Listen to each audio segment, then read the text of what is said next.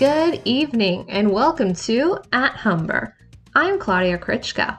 Today we look at the calls to action arising from the unfortunate residential school tragedy, how one Northern Ontario city is trying to boost residency, and the latest developments in long term care homes. All that and more coming up on today's show. The entire country has been reacting to the devastating discovery of the remains of 215 children at the site of a former residential school in Kamloops, British Columbia last week. The discovery confirmed what Indigenous communities already knew their stolen children will never come home. The discovery has reignited calls for the government to take action. Across the country, activists are demanding the recovery of more remains at former residential schools. Here in Ontario, the province's NDP Sol Mamakwa spoke to the Legislative Assembly about the tragedy earlier this week. At Humber reporter Tyler Cheese sat down with a Kingfisher Lake band member to discuss what needs to happen now. Minister Mamakwa, thank you for talking with me today. I know this has been a very difficult week for Indigenous communities across the country. How do you even begin to process the news from Kamloops last week? You know, um, you know when we uh, first learned of it uh, uh, late last week, and uh, it took me, um, I guess, a few days to process it.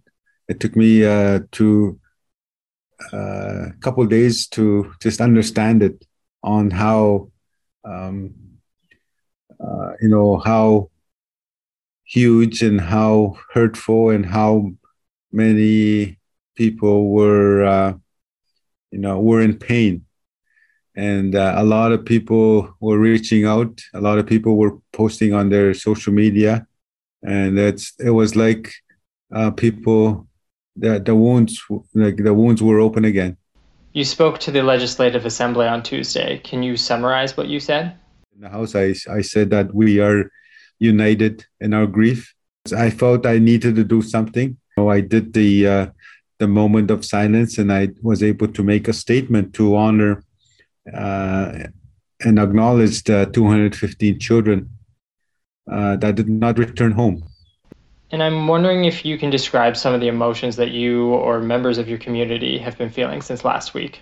You know, uh, it's really important that uh, you know, I spoke to some survivors, uh, uh, you know, of the residential schools, and um, when I was on the phone with them, uh, you know, they, I could feel uh, the heaviness when I was talking to them. I could feel uh, uh, the hurt, the grief in their voice when we talk about, you know, the death of our children is a crime against humanity, but Canada has never treated as such.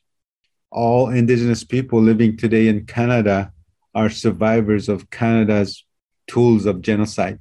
As a First Nations person, as an Indigenous person, as an Anishinaabe, this system was never built for me. You use the word genocide, and it seems like the Canadian public is finally accepting that that's what this is.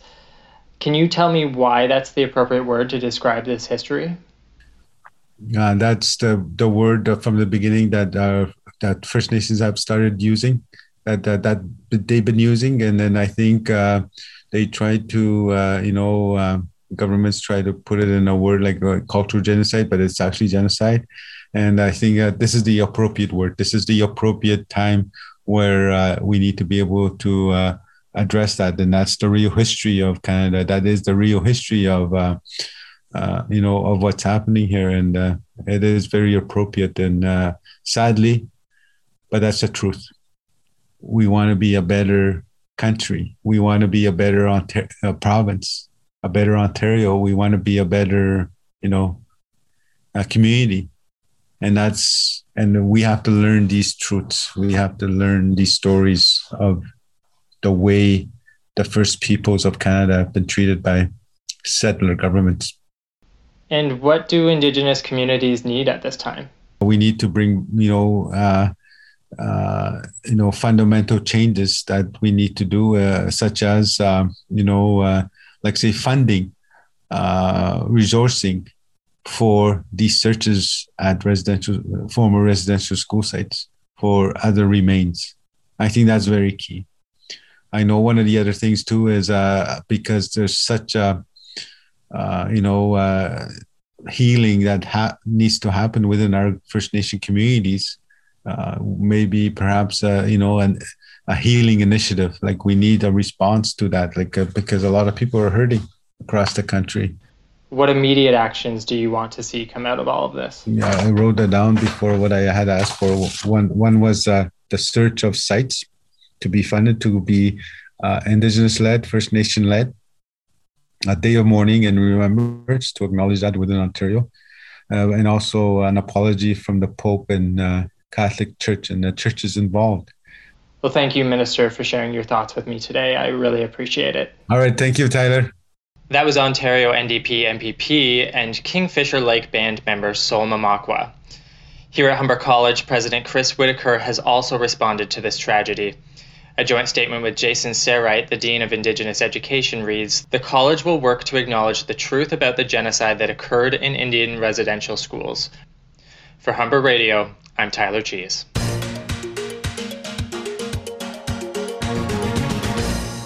Over the Victoria Day long weekend, the Ontario government reopened long term care homes to family and friends to see their loved ones. The reopening includes outdoor visits only, with up to two guests per resident not including children. While no rapid antigen tests will be required of visitors, they will need to be actively screened and won't be allowed indoors. The government estimates 96% of long term care residents have been fully immunized. Meanwhile, 99% of essential caregivers have received their first dose. Among them is Michaela Wilson. She's the co founder of Senior Support Services, a care company in Southern Ontario that physically and cognitively assists seniors. At Humber's, Rajesh Dave speaks with Wilson, who says the reopening of long term care homes was long overdue. What are your thoughts on this as someone that works very closely with seniors? It's frustrating that it's taken this long. Um, so, retirement homes and long-term care homes were the first wave of vaccines. So everyone in a home in the homes have been double vaccinated for four months now. Why has it taken that long for people to be able to see their loved ones? It's beyond frustrating and i'm sure maybe people have heard of the term like caregiver burnout. Right. And it's been so you know, intense for that one essential caregiver, right? We have families that can only have one person visiting their loved one and they have to decide which family member it is which daughter it is. Is it going to be a private caregiver? Because they can you know spend more time with them. And they literally are the only people that are allowed to care for for their loved one. And they're also been double vaccinated because they were in the first wave. So it's been months of that full protection. And I'm not saying, you know, COVID should be in homes and I don't care, but you know, we've come a long way. We know how it spreads, we know what to wear, proper PPE. We get people get tested every time they walk into a retirement home or a long-term care home and they're vaccinated. It should not have taken 4 months for for the government to figure this out. What are your thoughts on the government's response in general to COVID-19 and how it's affected seniors disproportionately, especially those in long term care homes? I think it comes down to the idea and the fact that Western culture just does not respect seniors like other cultures. They do not look at seniors like, you know, a quality of life. And it's also Western culture is very heavily into the idea of just you know life and keeping people alive. And we don't have conversations around death and dying. And i like to relate it and it sounds weird it sounds odd but when we have animals right? When we have we have dogs and cats and they start suffering right? And and you know they're diagnosed with cancer we put them down right? Because we don't want to see them suffering. Right. but with humans it's like we need to keep them alive at all costs. It doesn't matter if they're in a four by four room they can't even pick up the tv to watch you know a show they must stay alive which is kind of odd because when you think about long-term care home the life expectancy is less than five years. You're not going into a long-term care home to live 20 years you know an average is five years and that's like a that's a generous thing. A lot of people die within you know two three years of moving in there. Mm-hmm. and we've already had a year of their life with no visitors and and nothing to do right? People aren't going into long-term care homes to live you know a, an amazing you know longevity of a life. We've just completely ripped people's quality of life because of our fear of covid. And i get at the beginning keeping people out and what they had to do because it devastated long-term care homes. But we've come a long, a long way from that. We came a long way from that you know eight months ago right? We figured it out. So the response has just been so poor. And again just focusing on keeping them alive and nothing to do with quality of life um, do you mind speaking a bit to how the pandemic has affected your company specifically, uh, Senior Support Services? Yeah, so it impacted us a ton. Where I would say 80% of our clients were actually in long term care homes and retirement homes. And then it took a shift because then all of those clients were either being moved back home mm-hmm. so they could be surrounded by their loved ones and we were caring for them at home. But we lost so many clients, and not because of COVID, because of isolation we had about three clients that went from almost 24 hour care from families and us. And then they went to nothing. And we'd have to Zoom them and they'd go, Well, where are you? Why aren't you coming in? Right. And then they'd pass away. And loneliness does kill people, right? Social isolation, they say, kills you faster than smoking six packs of cigarettes a day right? And we're not even realizing how intense social isolation is. Um, and it's impacted our company of just like, we've just had to wash our hands from so many clients that were such a big part of our lives. That was Michaela Wilson, co founder of Senior Support Services. Ontario has announced it will offer mental health support for underserved Black, Indigenous, and Francophone post secondary students. The move is part of the Roadmap to Wellness initiative announced last year. The province will distribute $240 million to support innovative projects at select colleges, universities, and Indigenous institutes. Shifa Nasir talks to Ontario's Associate Minister for Mental Health and Addiction, Michael Tibollo, about the latest development. Could you describe what the end goal of the initiative is here? Because, as I understand, it's part of the Roadmap to Wellness initiative. Yes. So, the Roadmap to Wellness, what it does is it seeks to define each of the developmental stages in a person's life and look after the needs of that individual based on what um, requirements are there for support. So, for instance, in the grade schools, we made investments in mental health care workers. In high schools, uh, we did the same. And in universities and colleges, we helped create and sustain programs where students have the ability to utilize on campus services to help with mental health issues.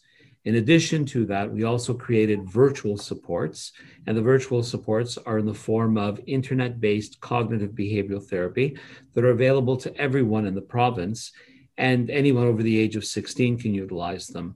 Highly successful, over 70,000 people are registered and using the program right now in the province. When you say mental health support for Indigenous students and Black students specifically, what does that mean here? Okay, so I talked about the lifespan, which is one of the ways we try to identify services that are geared to the particular ages of the individuals. The second thing that we looked at in the roadmap to wellness was to create what we call a stepped care model. So that means the lowest, uh, least intense type services to the most acute care necessary. And that continuum we try to establish within each of the geographic areas within the province. The third part of the development of the plan was to develop culturally sensitive services for, diff- for individuals that have different needs. So, for instance, the Francophone community, the Black community, the Indigenous community, people that have neurodevelopmental disorders, the LGBTQ2 community, because each one of them needs to have supports that are specific to their community. Mental health and addictions are stigmatized and it's very difficult to uh, to provide supports because we can't talk about it at home it's a taboo subject so what we're trying to do is introduce and ensure that we have culturally sensitive trained individuals that are able to build those therapeutic alliances in the different communities. And that's a key part to the roadmap to wellness. It's something that I'm extremely, extremely sensitive to.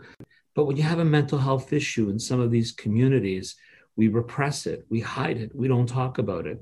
And of course, when you do that, it aggravates the situation, and a problem that could have been resolved very easily becomes a very complex problem later on in life. And we know, for instance, that 70% of the mental health issues that we face as adults had their first manifestation in, ch- in childhood or adolescence. And if we invested in providing the supports there, a lot of these problems wouldn't become exacerbated later on in life and more difficult to deal with. So, the whole idea is to make sure that when we talk about it, we say to people, it's okay to not be okay and it's okay to get help. Could you explain to me what projects are being launched to help institutions cater to students' needs? So, what we've done is we've uh, expanded programs in universities and colleges and provided additional funding for more healthcare providers to be within the system to be able to provide supports to individuals.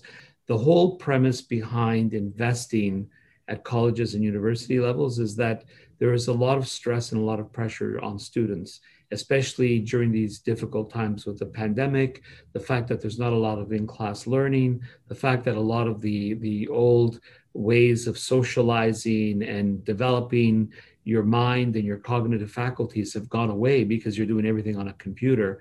There's an increase in anxiety and depression and suicide ideation, which is a concern to us as a government. These are the people that are going to take over. Um, so we're encouraging people to get the help that, when they need it.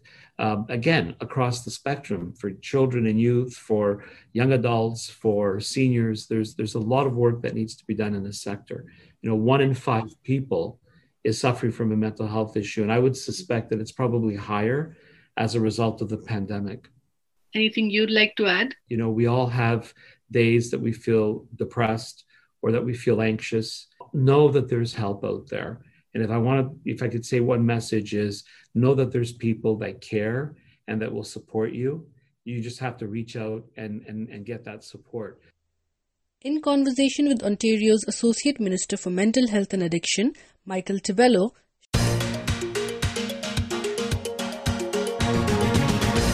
voices worldwide are coming together to fill the gap in the city of Toronto. The Beyond COVID 19 Global Systems Gap Challenge is an annual event. It challenges students to find a path towards a solution in an urban setting for everything from arts and culture to economic development. I sat down with Humber's Rebecca Trotwain, the manager of the initiative, to talk more about the challenge. Can you tell me the significance of having the Global Gap Challenge? Yeah, absolutely. So, in our office in Humber International, obviously the landscape has changed quite a bit in the past over a year now. Uh, we went into a pandemic, and so our physical mobility, which is something that we um, uh, did quite frequently with Humber students, was all of a sudden no longer. And while we do have, uh, we did have different virtual opportunities available for students too, we were really able to take a second and pivot. I know that word is used a lot, but pivot during this pandemic um, and really think about global learning and how to make it more accessible and more inclusive for all students at Humber. And so global learning has a very important place in the development of students, as well as staff and faculty on an academic, personal, and professional level. But because the international landscape looks so different over the past year, we really had an opportunity to grow collaboration in a sustainable and accessible way moving forward. So I think that's kind of where this all began um, from a very small idea. And because I, you know, last year everyone was looking for a little bit of hope, looking for something that is going to better um, our futures, better our communities.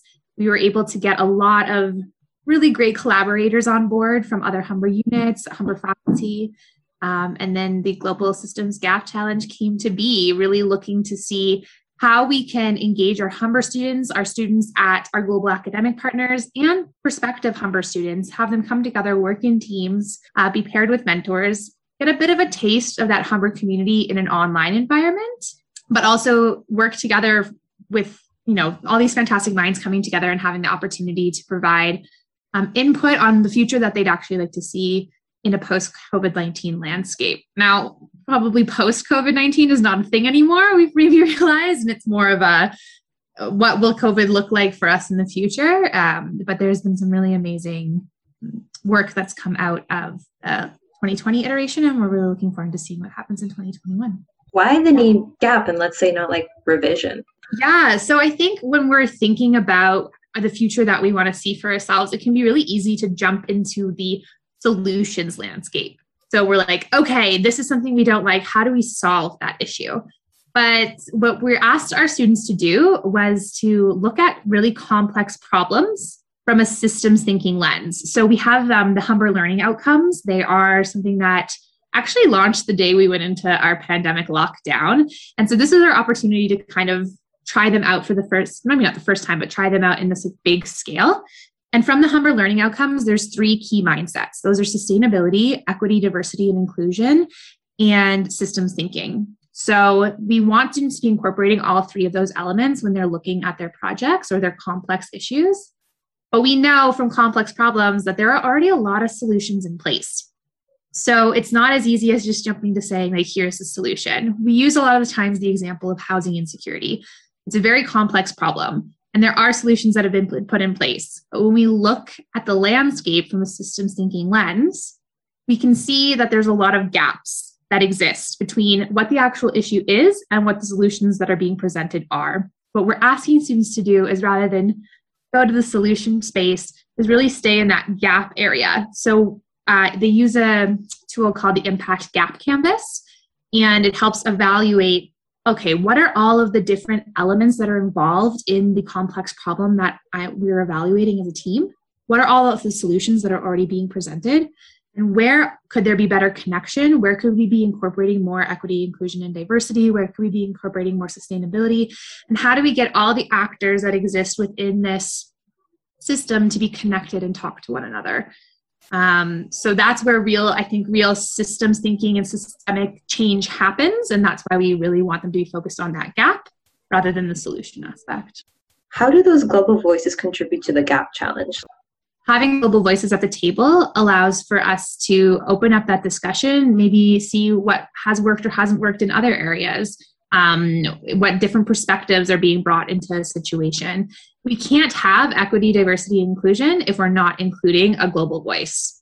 Ultimately, what we're hoping for is that our students, as well as our faculty and staff, have an opportunity over the next six weeks to develop interculturally and so, if we're not providing students with that opportunity to connect interculturally and develop um, global, globally with different global voices at the table, we're not preparing them to be career-ready citizens upon graduation. So that's something that's definitely ingrained in everything that we do, um, and the key element to the challenge. Pride Month is underway, and the City of Toronto kicked off celebrations with its annual Pride and Trans Flag raising ceremony at City Hall. Universities and colleges are following suit across the city with their own flag raisings, signifying their support and protection for queer students on campus. Here's Radio Humber's Kelly Luke with more. We normally have a big group of people here at City Hall to celebrate the raising of the rainbow and transgender flags for Pride Month in the City of Toronto. But this year, 2021, things are different because of the pandemic. But I hope you'll agree it's just as meaningful. It says just as much about who we are as a city for us to raise once again this year in 2021 the rainbow and the transgender flags. Every year, June 1st marks the beginning of Pride Month, and to commemorate this month of celebrations, the City of Toronto hosts its annual Pride and Trans Flag raising. This year's ceremony was held virtually in compliance with COVID 19 social distancing restrictions. 2021 marks the 40th anniversary of Pride celebrations in Toronto. While large gatherings will not take place, Mayor John Tory announced that various virtual events will be held throughout the city over this coming month. I look forward to marching in the Pride Parade each year along with fellow members of City Council and members of my family. It's a lot of fun, but it also makes a statement about us and about our city. And I know I speak for everyone when I say that we can't wait until we can all celebrate in person again in March in that parade and do all the other things that go with it. Toronto City Councillor Kristyn Wong Tam was also in attendance during the virtual ceremony. Wong Tam shared a special message where she spoke of the origins of Toronto's Pride celebrations. It's hard to imagine that over 40 years ago, in 1981, a significant event took place in our city that changed the gay liberation movement forever. So, first, the Toronto police raided four gay bathhouses, arrested 286 men. It set off the community. We took to the streets. We were enraged with love and protest, and we did so because we were denouncing state violence and discrimination. This was the event that inspired the first ever Pride celebration in Toronto. Joining the city is Humber College, who hosted their own virtual raising of the Pride and Trans flag. This has become a common practice for colleges and universities across Toronto, helping create a beacon for students to know that they are safe and accepted within their space of school. Chris Laggi is studying finance at Humber College and says that having an annual Pride and Trans flag raising sends a message to 2S LGBTQIA students that they are recognized, respected, and that the school protects their rights. When the city does it, I think it's a pretty formal um, form of expression. But then I feel like when Humber College or other uh, campuses do it, it's a way to express gratitude for the students that are members of the community. It's a way to say thank you and hey, we are here for you. So future students can see that hey, this is a safe campus for you to be in. Kelly Luke, Radio Humber News.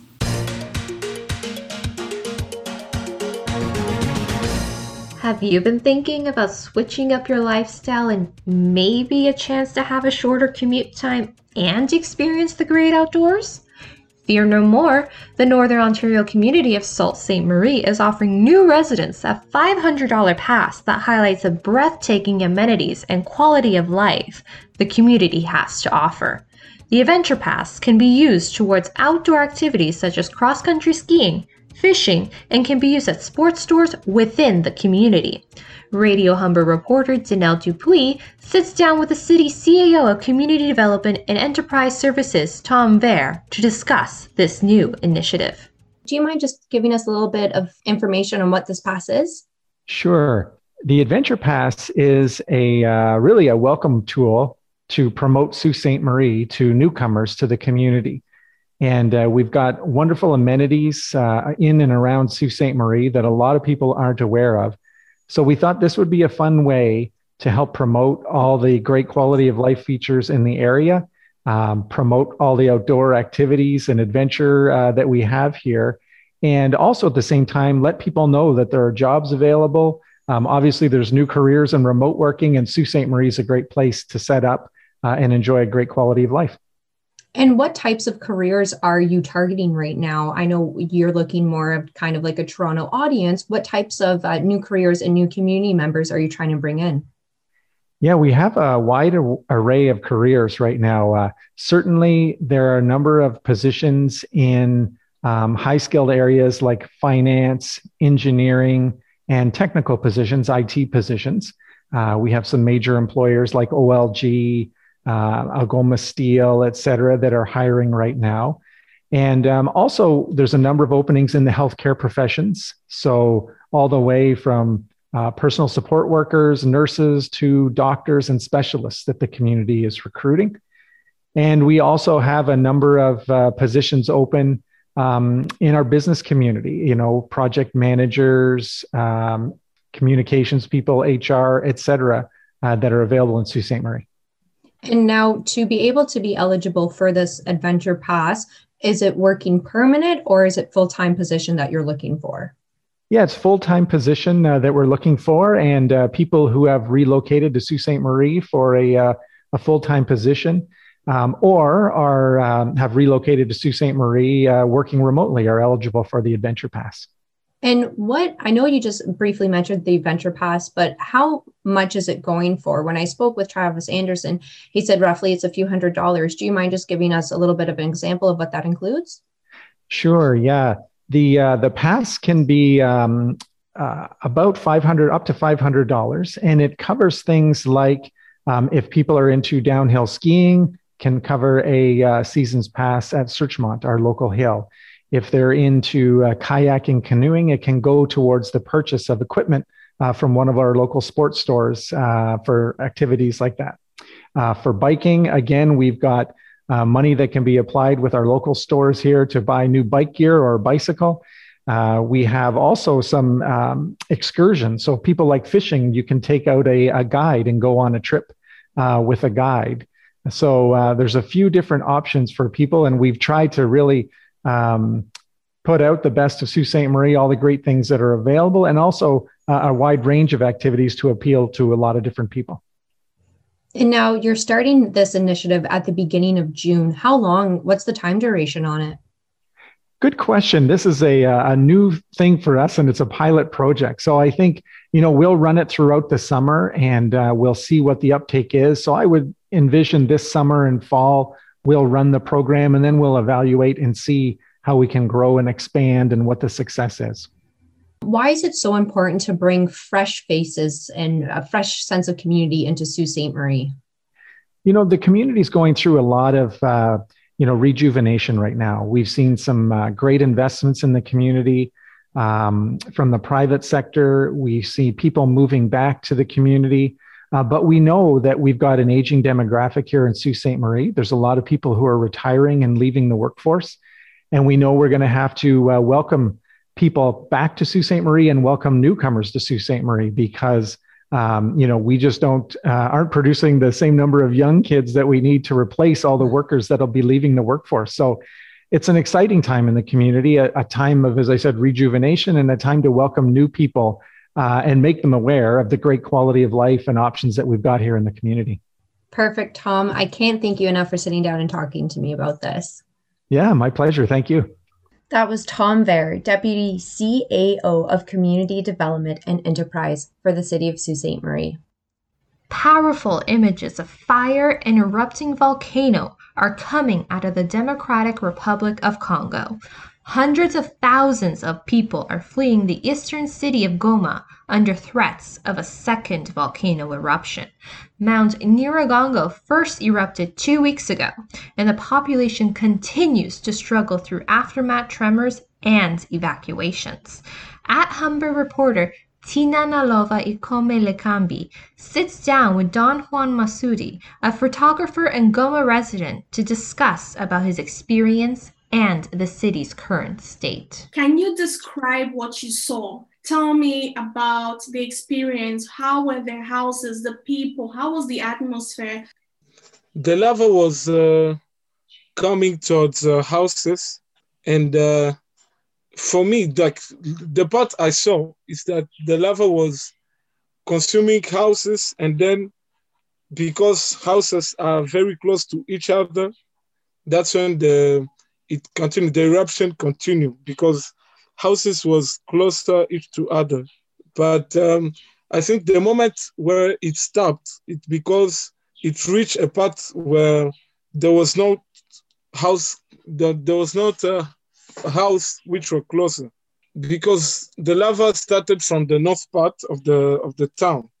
Yeah, it was coming to the south, and um, people like people from that quarter had already gone. They already left their houses, but there was other people, other people trying to like to get what they could get so that they can save something. So you told me you are still in Goma. Why? I, I know there is a possibility of a second eruption and there have been tremors and there's been an advisory for people to evacuate. Why are you still in Goma? They, the, that advice came to to us in the morning of uh, I think it's it was Wednesday.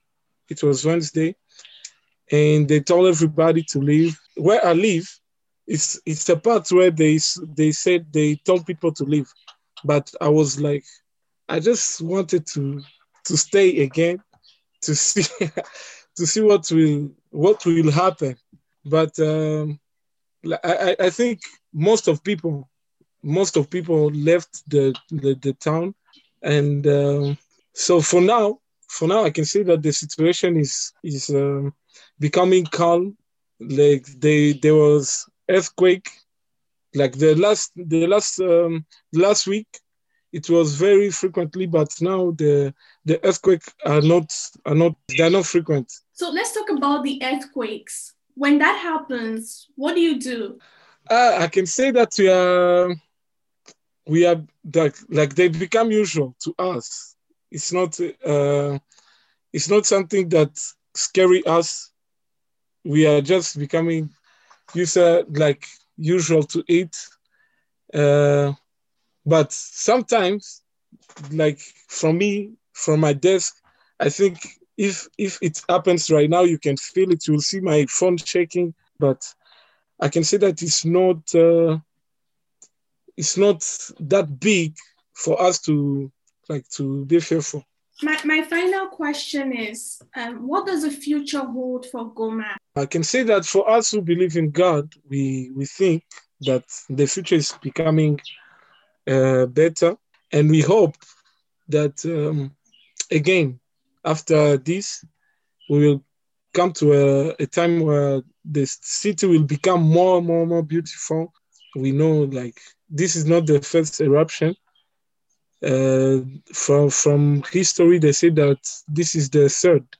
People keep kept recovering from that, and uh, our our city is becoming like beautiful.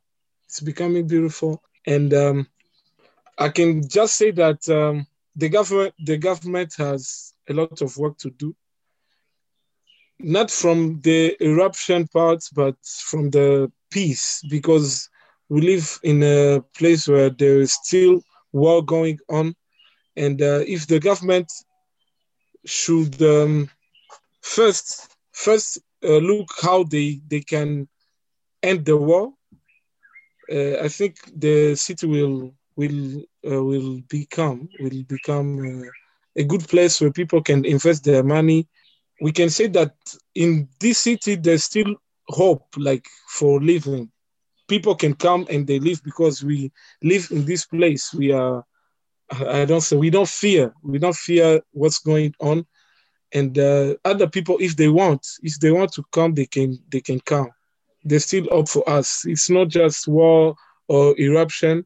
There's still other things going on in in our country. That was Don Juan Masudi talking about Congo's Mount Nyiragongo eruption. And that's it for At Humber. Today's contributors were Tyler Cheese, Burjesh Dave, Shifa Nasir, Claudia Krichka, Kelly Luke, Danielle Dupuis, and Tina Nalova Lacombe Likambi. Our technical producer is Noah Skanga. At Humber is produced by students in the journalism and radio broadcasting programs on 96.9 Radio Humber.